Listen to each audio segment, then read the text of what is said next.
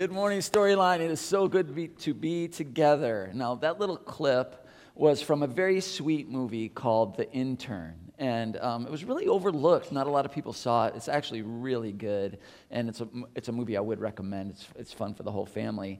But it's about a, a retired gentleman, played by Robert De, De Niro, who's looking for to find some fulfillment in retirement and finding out as. Um, as a place that he might be in, uh, as out of place as he might be in in the modern workforce, he has a vital role to play in the lives of these young people that he suddenly finds himself around. And it was particularly moving for a film for me because at 56, going on 57, I um, am working with high school kids every day.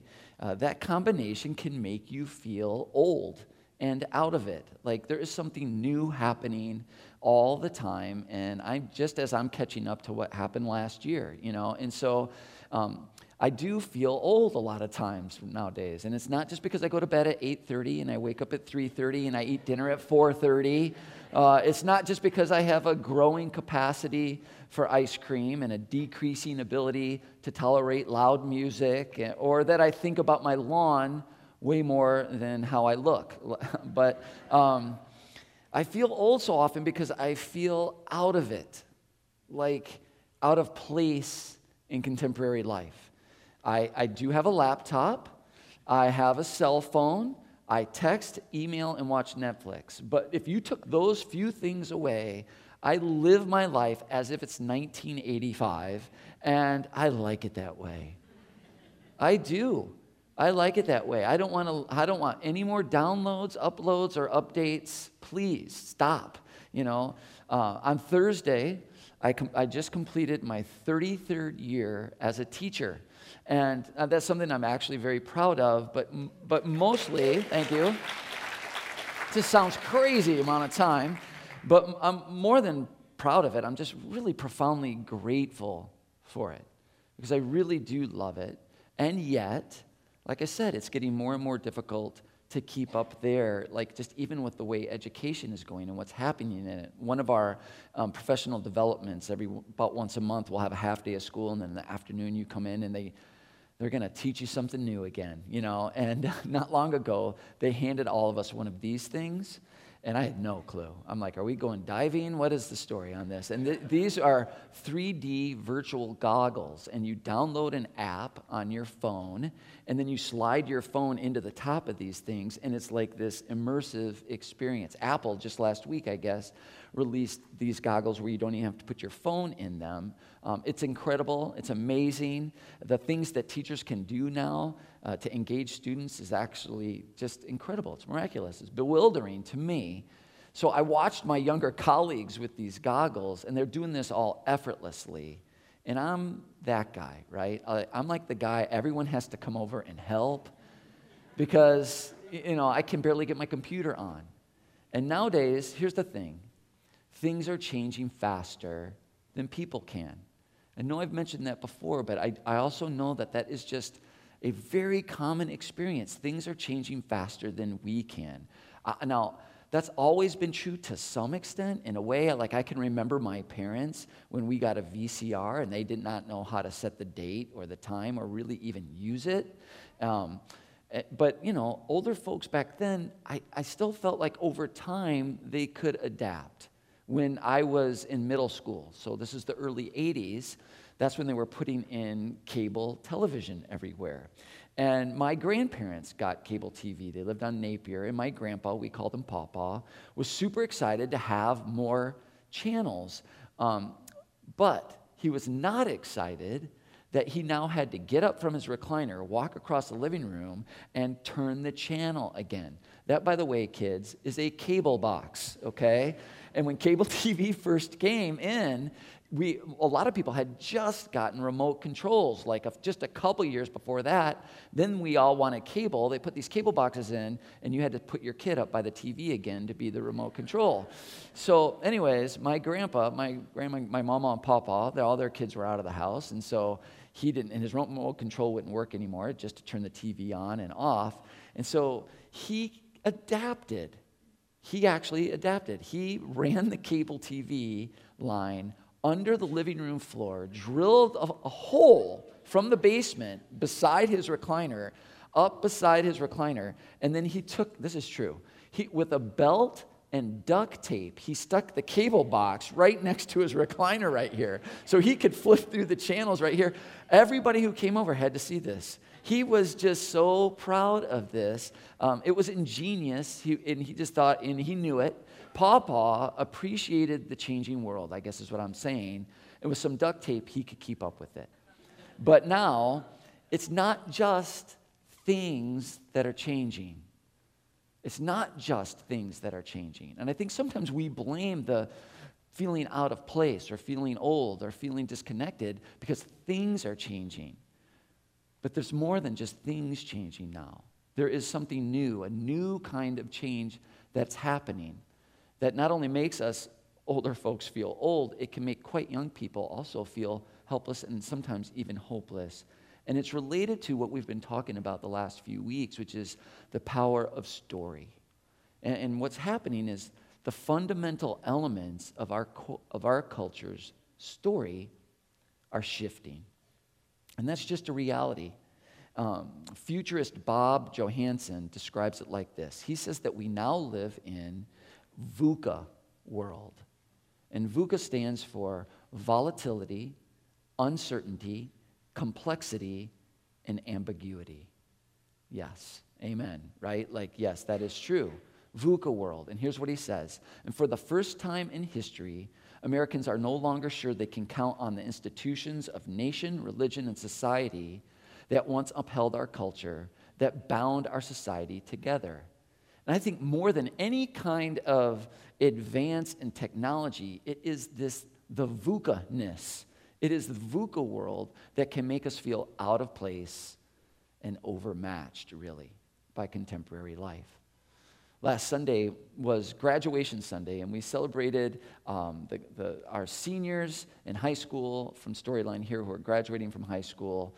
We talked about the amazing things that they've accomplished, the truly beautiful things that they're involved in, and the bright future ahead of them. And as great as all of that is, for many of us, even for many of them, when you start to talk about the future, it gets a little bit scary.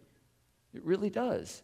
And so this morning, that's what I kind of like to, to invite us to consider and to think about. As confusing as all the change can be, as bewildering as advancement and innovation can be, what is leaving us feeling old or out of place or overmatched?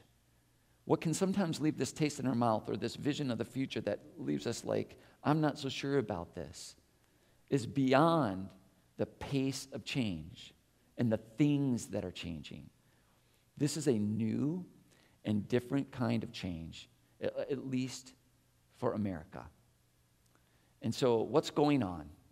Now, before we dive into what's going on, I do want to just give a, a quick disclaimer that we're going to be diving into the deep end of the pool this morning, okay? Every once in a while, my uh, history and philosophy teacher in me kind of comes out, and I think this is one of those mornings. So hang in there with me. We're going to get where we're going, I promise, okay? So, what is going on? In my philosophy class, one of the ways that we describe it, this change, this new kind of change that we're going through, is an epistemological potluck. Okay, now that does not sound appetizing, right? Epistemology is the branch of philosophy. Philosophy is broken up into different branches, but epistemology is the branch that studies knowing and how we come to know what is and what is and isn't true. Okay? Um, it's just a way of thinking deeply about that and recognizing that most of us just have these assumptions that we know how we know what is true. And when we really don't, and different cultures do that differently. And with all the things that are changing in the world, all the advancements and innovations, what's keeping us up at night worried about the future is something about this epistemological potluck, and it's this that the contemporary world has really lost its grip on truth.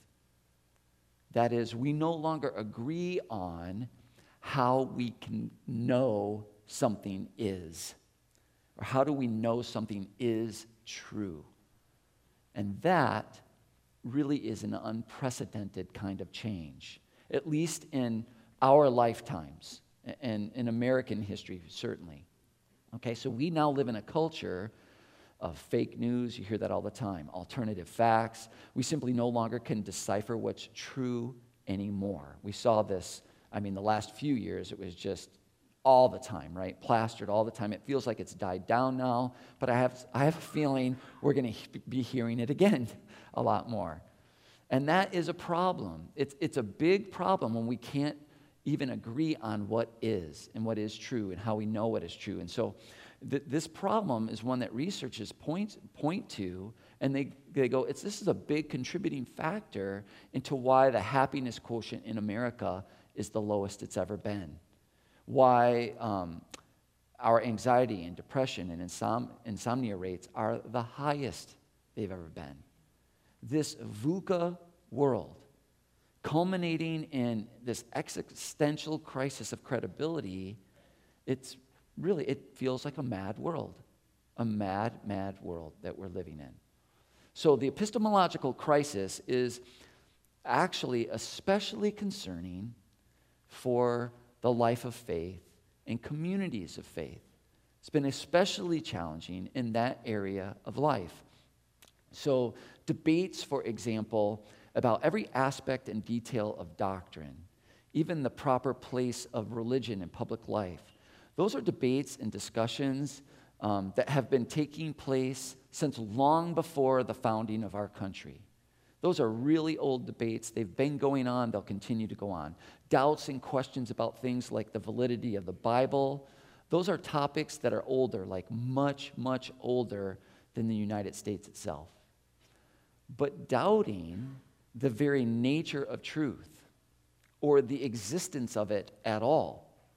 That's an entirely new kind of change and an obstacle, a, a challenge, if you will, a, a dilemma beyond any that the modern world that we grew up in ever presented to, to us. We live in a world that is now actually, that we describe it as postmodern where the nature and existence of truth itself is no longer a given reality. And this is the change that changes everything. So I was talking the last couple weeks, actually, probably the last month, with quite a few of the graduating seniors. It's very common to ask them, "So what are you doing? You know, what's next?" And it's so I love to hear them talk about their future, and some of them look scared, and some of them look excited, and many of them are just completely disconnected from reality, you know, with, with what they think they're going to do and, and all that kind of stuff, but more power to them, and go for it, right? Um, but look, this, this concern and frustration that their elders have is not lost on them. It's one of the things that I, that I saw they get that the future doesn't seem to be as on firm a footing as it used to be. They see it, they sense it. And, and what I'd like to talk about why and how, in spite of all of that, I believe that there are reasons to be optimistic about the future of faith in Jesus and his gospel of grace. But to get there, for that to actually happen, to lean into that, we're going to have to pivot we are going to have to adapt our story. You see, for the last 500 years, the church has seen itself in a story and then therefore played out a role in that story that hasn't really changed. The last 500 years of history is generally called and referred to as the modern era. Thus, we're, the change we're talking about is postmodern, right? So, what happened in the last 500 years is that the, the Christian church in the West has had a really a single unifying story and mission, and it operated mostly, not entirely, but mostly as an agent of information. That's what it did. It was a dispenser of truth about God and life and why we're here and what's right and what's wrong and on and on and on. That is what the that's the, that was the church's role. That's what's that was its story, if you will. And it worked very well. The church as an institution occupied a very special and revered place in the life of everybody in Western civilization, symbolized actually literally by having usually the biggest, most imposing structure in the very center of every town and village in Europe and in America. Like you couldn't miss it. Like it, that symbol, that steeple, that massive building at the middle of town was a metaphor for what the church's role was.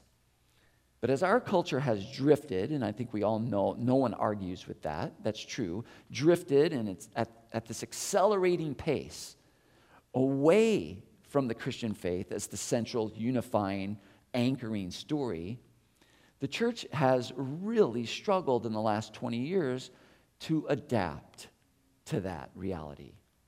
And the response generally to this drift has generally been to kind of double down on focusing on information, on explaining the truth. And when that doesn't work, uh, let's just rinse and repeat, and we'll just do it a little louder, maybe a little angrier, maybe throw in a little self righteousness and condemnation. And, and, and I get it. We all get it. You know, when you, it's just not sticking. That's the, how you feel sometimes. And the result has been predictable. And now, in fact, we know that the millennial generation is the least religious generation in the history of America. And it will hold that record for not long because the next generation, Generation Z, is poised to be even less religious. And then they won't hold the record for long because everything we know about the generation that came is coming after that, Generation Alpha, they will be even less religious than that. So the question for us is now like, what now? What next? Now that the story has just been ripped out from under us, what now? What next? How do we pivot? How do we adapt our story? What is it going to look like for us to run the cable under the floor, drill a hole, and put the cable box by our chair? How do we embrace this change that just seems so fundamental and elemental? Because we've never faced a crisis like this before in our culture since our country started. So, fortunately for us, this is not the first time something like this has happened in, in history, in world history. It is the first time in American history, basically. But it's not the first time in, the, in world history or in the history of the church. There, there have been other times in other places where the life of faith and the gospel of God's grace has not only been questioned, but shamed, ridiculed, even persecuted, and done so in particular by questioning the truth of it.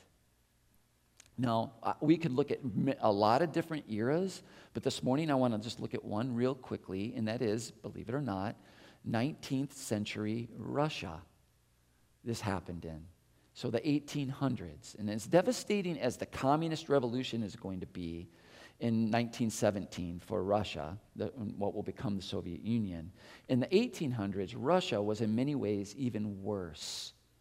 It was ruled by an autocratic dictator. It was known as the Tsar, and very similar to a king or an emperor. It was handed down. This is Tsar Nicholas II and his family. And the Tsars made or tried to make, near the end of the uh, middle of the 1800s, early 1800s actually, they tried to make these sweeping changes to keep up with all of the modernizing and the industrialization and the transportation that was happening so quickly in Europe and then even in this new country of America. And anyone or anything that stood in their way um, that they deemed to get in the way of progress was an enemy of the state. And it just became just this horrible situation because people were dealt with in the harshest terms if you disagreed at all with the state's version of what's true. Now, one of these people who got in the way was a man named Fyodor Dostoevsky. And in his early 20s, he was arrested for resisting the czar. And he was thrown into a gulag, essentially, for seven years. And he was very, um, he was a literature nut. He loved books. And the only book, the only book he had was the New Testament. It's the only book he had. And he said later that it was through the Gospel of John one of the biographies of the life of Jesus and reading it over and over, this amazing, beautiful, miraculous story of the life of Jesus, that he actually came to faith while in prison. And then when he got out of prison, Dostoevsky went on to write some of the greatest novels in the history of literature. Some of these may be familiar to you. He wrote Crime and Punishment, The Brothers Karamazov, Notes from Underground. But it is his book entitled The Idiot that really is all about the adapting and the pivoting that I want us to think about this morning. Pivoting in a way that makes the way of faith work even in the most difficult circumstances. So, this story is the main character in this story is someone named Prince Myshkin.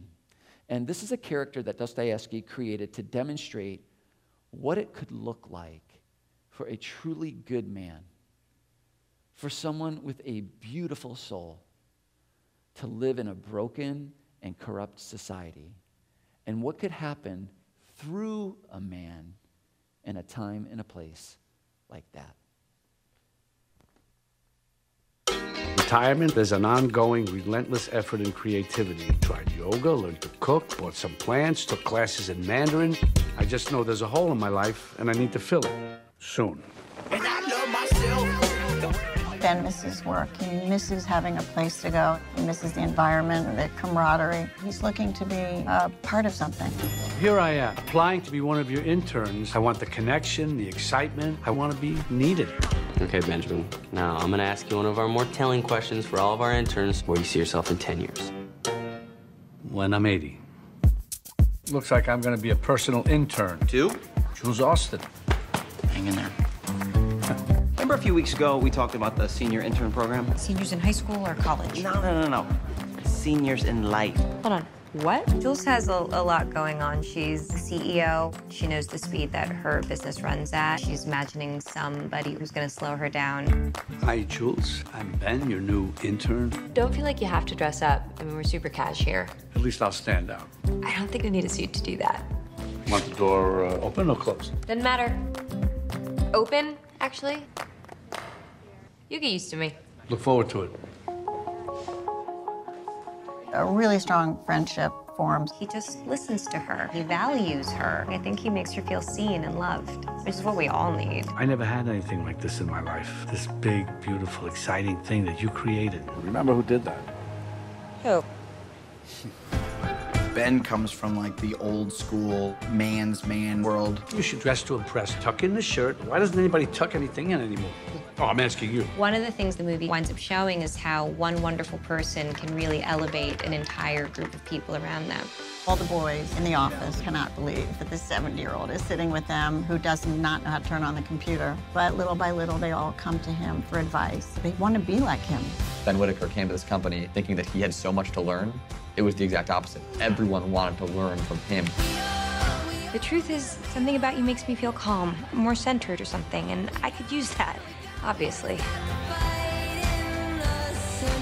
Ben is the person who inspires us all to be our best and to look up from our computers and look at each other in the eye and really engage. Let's have a little fun. Look and learn, boys, because this is what cool is. How in one generation have men gone from guys like Jack Nicholson and Harrison Ford to. Hmm? Oh boy.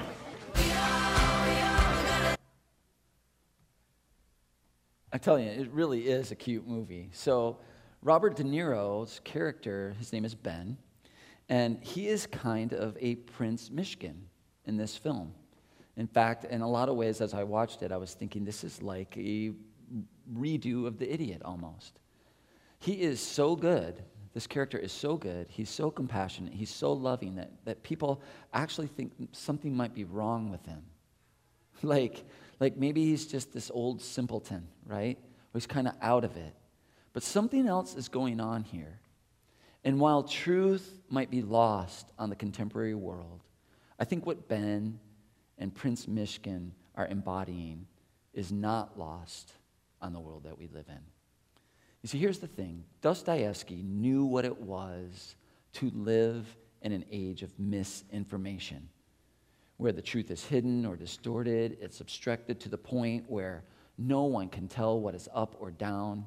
He knew how difficult it was in VUCA world to communicate meaningfully about the most important things in life, especially faith when the notion of truth itself is questioned. So, if you think we struggle with fake news and alternative facts, I promise you that 19th century Russia had it down pat. And they've been working on it for centuries, and they're still pretty good at it, right? And so in Prince Myshkin, Dostoevsky tries to give us a way forward. Stripped of the ability to explain the truth, like it's just not an option in the world that Prince Myshkin lives in. He remains optimistic and hopeful. He lives with a deep sense of purpose and mission. How? Well, with this perfectly simple, unforgettable, and I hope and pray a prophetic phrase, he sums up what his life is all about. He says this it's beauty that will save the world. Beauty will save the world. I think this is often lost on us because we are people who are living in this crashing wave of modernity leaving us and receding as postmodernity kind of takes puts up its house in, in this world that we live in so we only know one way of looking at how to communicate the most important things in, in life but followers of jesus have been about more much more than just information or being correct or getting things right about God. The church has been about much more than just truth. Not that truth isn't important, it's critical. But the mission and the witness of truth has always been like a cord of three strands truth and goodness and beauty. Always in the modern era for the last 500 year, years where there was a basic agreement, a common epistemology, a universally shared assumption about, hey, truth exists, we can know it, and here's how we know it. The church majored almost exclusively in, in, in truth, and it worked very, very well. Logically formatted information and explanation is a very efficient way to disseminate truth in a society like that. And the church did, and it grew very fast. It worked, okay? It worked. And, it not only worked for faith and church, religion, information and truth in the form of a logical argument and debate worked in every aspect of life in the West for the last 500 years. In fact, Nietzsche would argue that it was the church that readied the West for the scientific revolution, teaching people to think you know, logically from one step to the next. And that's why the scientific revolution, the industrial revolution, and all of the advancements took place in the West. It was because of the way that the church had trained the Western mind. Anyways, this is why it's so bewildering for those of us who've lived, have one foot in each world where we knew what it was like in the modern world, but now we live in the postmodern world. It's difficult for those of us over 40 who came of age at that very end of the modern world to imagine what could the world possibly look like, to say nothing of the future of the Christian faith, in a world where truth itself is held in such low regard. We're all challenging information. Anything that, anything that comes our way, information that counters what we want or like or prefer is we just write it off alternative fact, fake news, propaganda. So, locked into a story where truth is the only way forward, and without it, we're hopeless. Like, well, no wonder the future seems bleak. And this is why I think the call now is to adapt. You see, out of the place that we might feel we're in, this new VUCA world, there is still a reason for hope and optimism. The, the future of the way of Jesus has always found a way to move forward. And I was reminded of this last week, frankly, as I was preparing that talk about the graduates.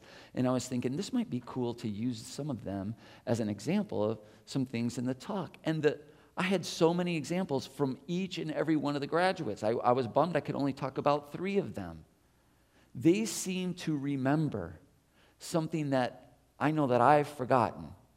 And that's that the way of Jesus, yes, it's about truth, but it's also about goodness and beauty. It's also about goodness and beauty. It is beauty that will save the world. And yes, truth may be out of fashion, but goodness and beauty resonate deeply in our society. Last week we talked about Storyline Story and was about starting a church that was going to be different enough to make a difference. And as we've looked at the area churches when we were starting, we discovered one right after the other had this great handle on truth and like how to explain it. Like what there seemed to be room for, though, however, was a, a community that was committed to goodness and beauty. And again, not that other churches aren't doing that, but that really centered on acts of service and generosity and cultivating environments where the beauty of human connection and God's goodness is not just explained, not just talked about, but it's experienced and embodied. It's practiced. Now, I'm not saying that we're great at that. I'm just saying that that's one of our ideals. That's one of our values. That's what it is that we're wanting to do, trying to do, and hoping to become. And we believe that that pivot into beauty and goodness and the beauty of goodness of God's grace will still resonate, even in a world that can't seem to agree if anything is true. So, when truth has been thwarted, oppressed, persecuted, or even denied, the church has always adapted and majored in beauty and goodness because that's how Jesus did it.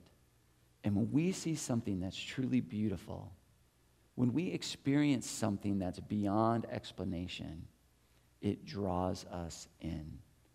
This is how beauty works it's alluring.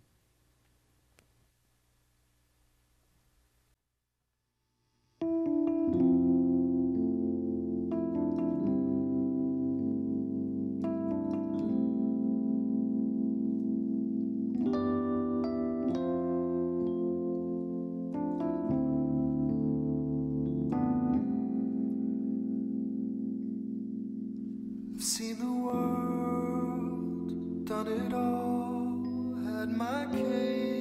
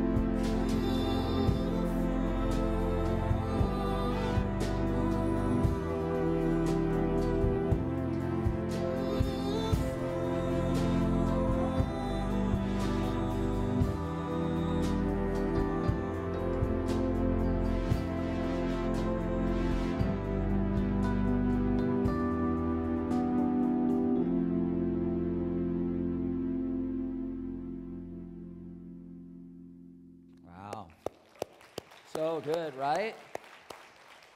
Love that. And um, that's what it does. It draws us in.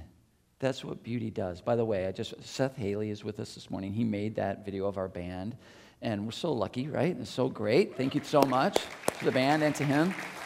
And um, I'm still upset that all of my scenes were cut out, and so Have to talk to him about that. That was not cool.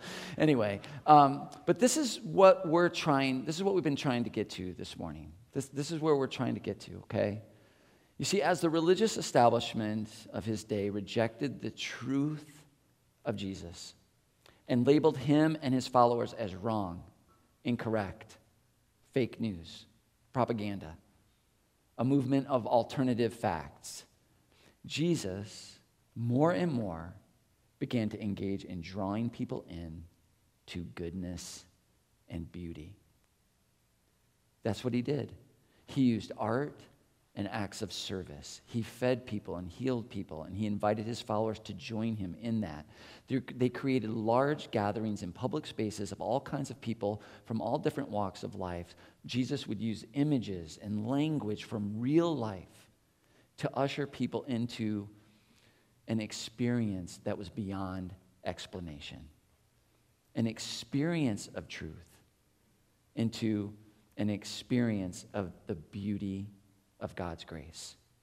And his revolution of beauty and goodness that was circumventing all of the rules, regulations, and norms, including all kinds of broke and broken people, empowering the weak and the poor, accepting the outcast, inspiring, equipping, and loving everyone, regardless of their past or their pedigree. It was so powerful that the political establishment and the religious elite who hated each other conspired together to kill him. And it all came to a head one night, apprehended and arrested and brought before the political power of that time, the Roman, the Roman governor, a man named Pontius Pilate. And I want you to listen to what this chilling exchange between Jesus and Pilate. Pilate says, Are you the king of the Jews? And Jesus responds, Are you asking me because you believe this is true? Or because others have said this about me? Pilate says, Your people, including the chief priests, have arrested you and placed you in my custody. What have you done? Jesus says, My kingdom is not recognized in this world. If this were my kingdom, my servants would be fighting for my freedom. Pilate, so you are a king. Jesus, you say that I'm a king. For this I have been born, and for this I have come to earth, to demonstrate the power of truth. Everyone who seeks the truth hears my voice. And then this incredible, like spine tingling response that foreshadows the world as it has now become. Pilate says, What is truth? Do you see what Pilate is doing there? It's much the same thing that people do probably to you when you bring up something uncomfortable or something they don't want to hear.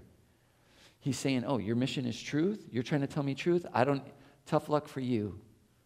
I don't, I don't accept your version of the truth. I don't even think truth is real or that it exists at all. It was an attempt to end the discussion. Now, right then and there, what an enormous temptation for Jesus to give up and to give in, to wash his hands of the whole mess, right? Now, I know that's how I feel all too often when that happens to me. And, and much of Western Christianity has kind of followed that path. You know, faced with a culture that's drifting away and a society that can't decide if truth even exists, churches, sometimes even entire denominations, have decided to check out, hunker down, build walls, and we're going to wait this thing out. And when you ask them why, they'll tell you something like, What else can we do? What else could we possibly do when people refuse to face the truth or they deny even the existence of the truth? And it's a great question. What in the world can Jesus? What can any of us do? Now, I know faced with that same thing, I get mad, I get loud, I fume with righteous anger, I storm off, I give up. But here again, as always, Jesus points to another way. On his mission to share the power of the truth of the gospel of grace. Faced with people who reject the truth, he doesn't get angry, he doesn't hunker down or disengage, and he doesn't get loud. In fact, it's at this point he stopped talking altogether. And he does something so amazing, so unpredictable, and thoroughly gracious that it literally changed the world. My friend Brian, one time we were talking about this scene in the Bible, and he said to me, He didn't fight to be right, he surrendered, he served to be good, to be beautiful. Jesus didn't allow what the people around him thought about the truth to stop him from living it out, from demonstrating it. Stripped of the ability to explain the truth, he pivoted, he adapted to beauty.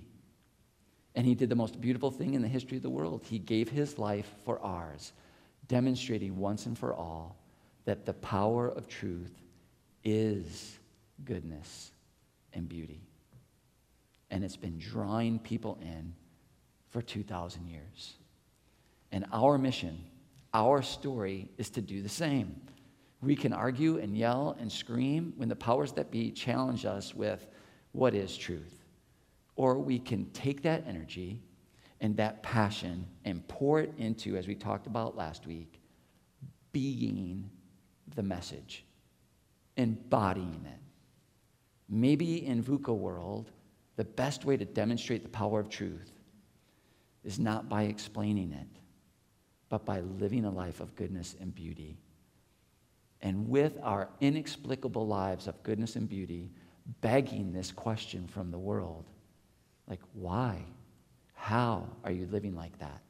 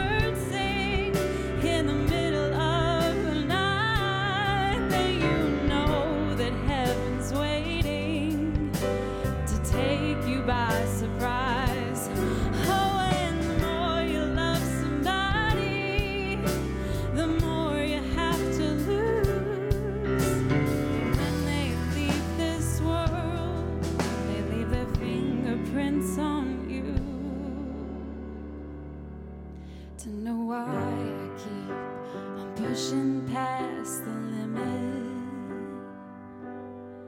To know why I live every day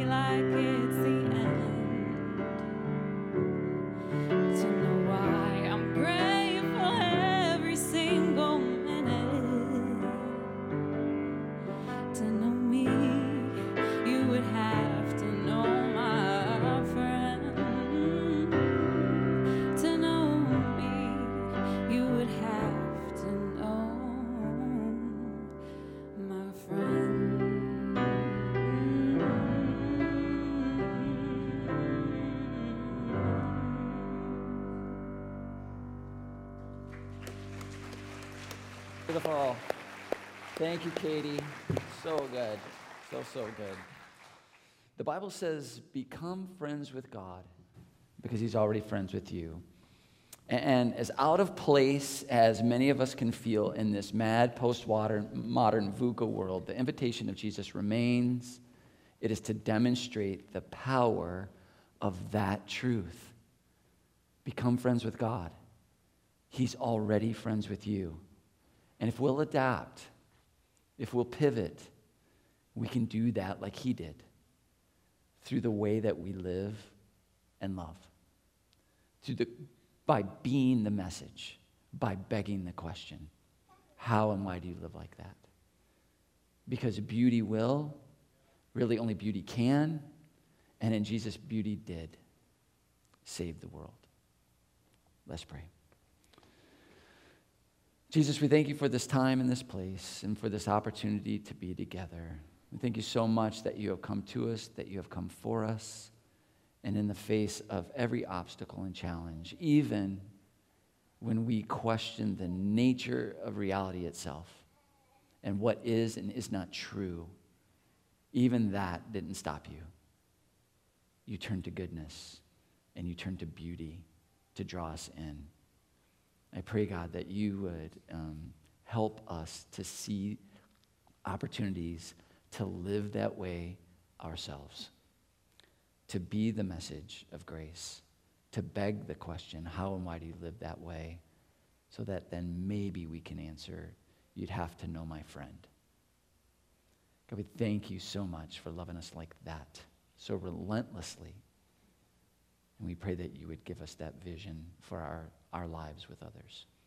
As we leave here this morning, God, I pray that you would help us to grow and remain open, alert, expectant, and dependent on you.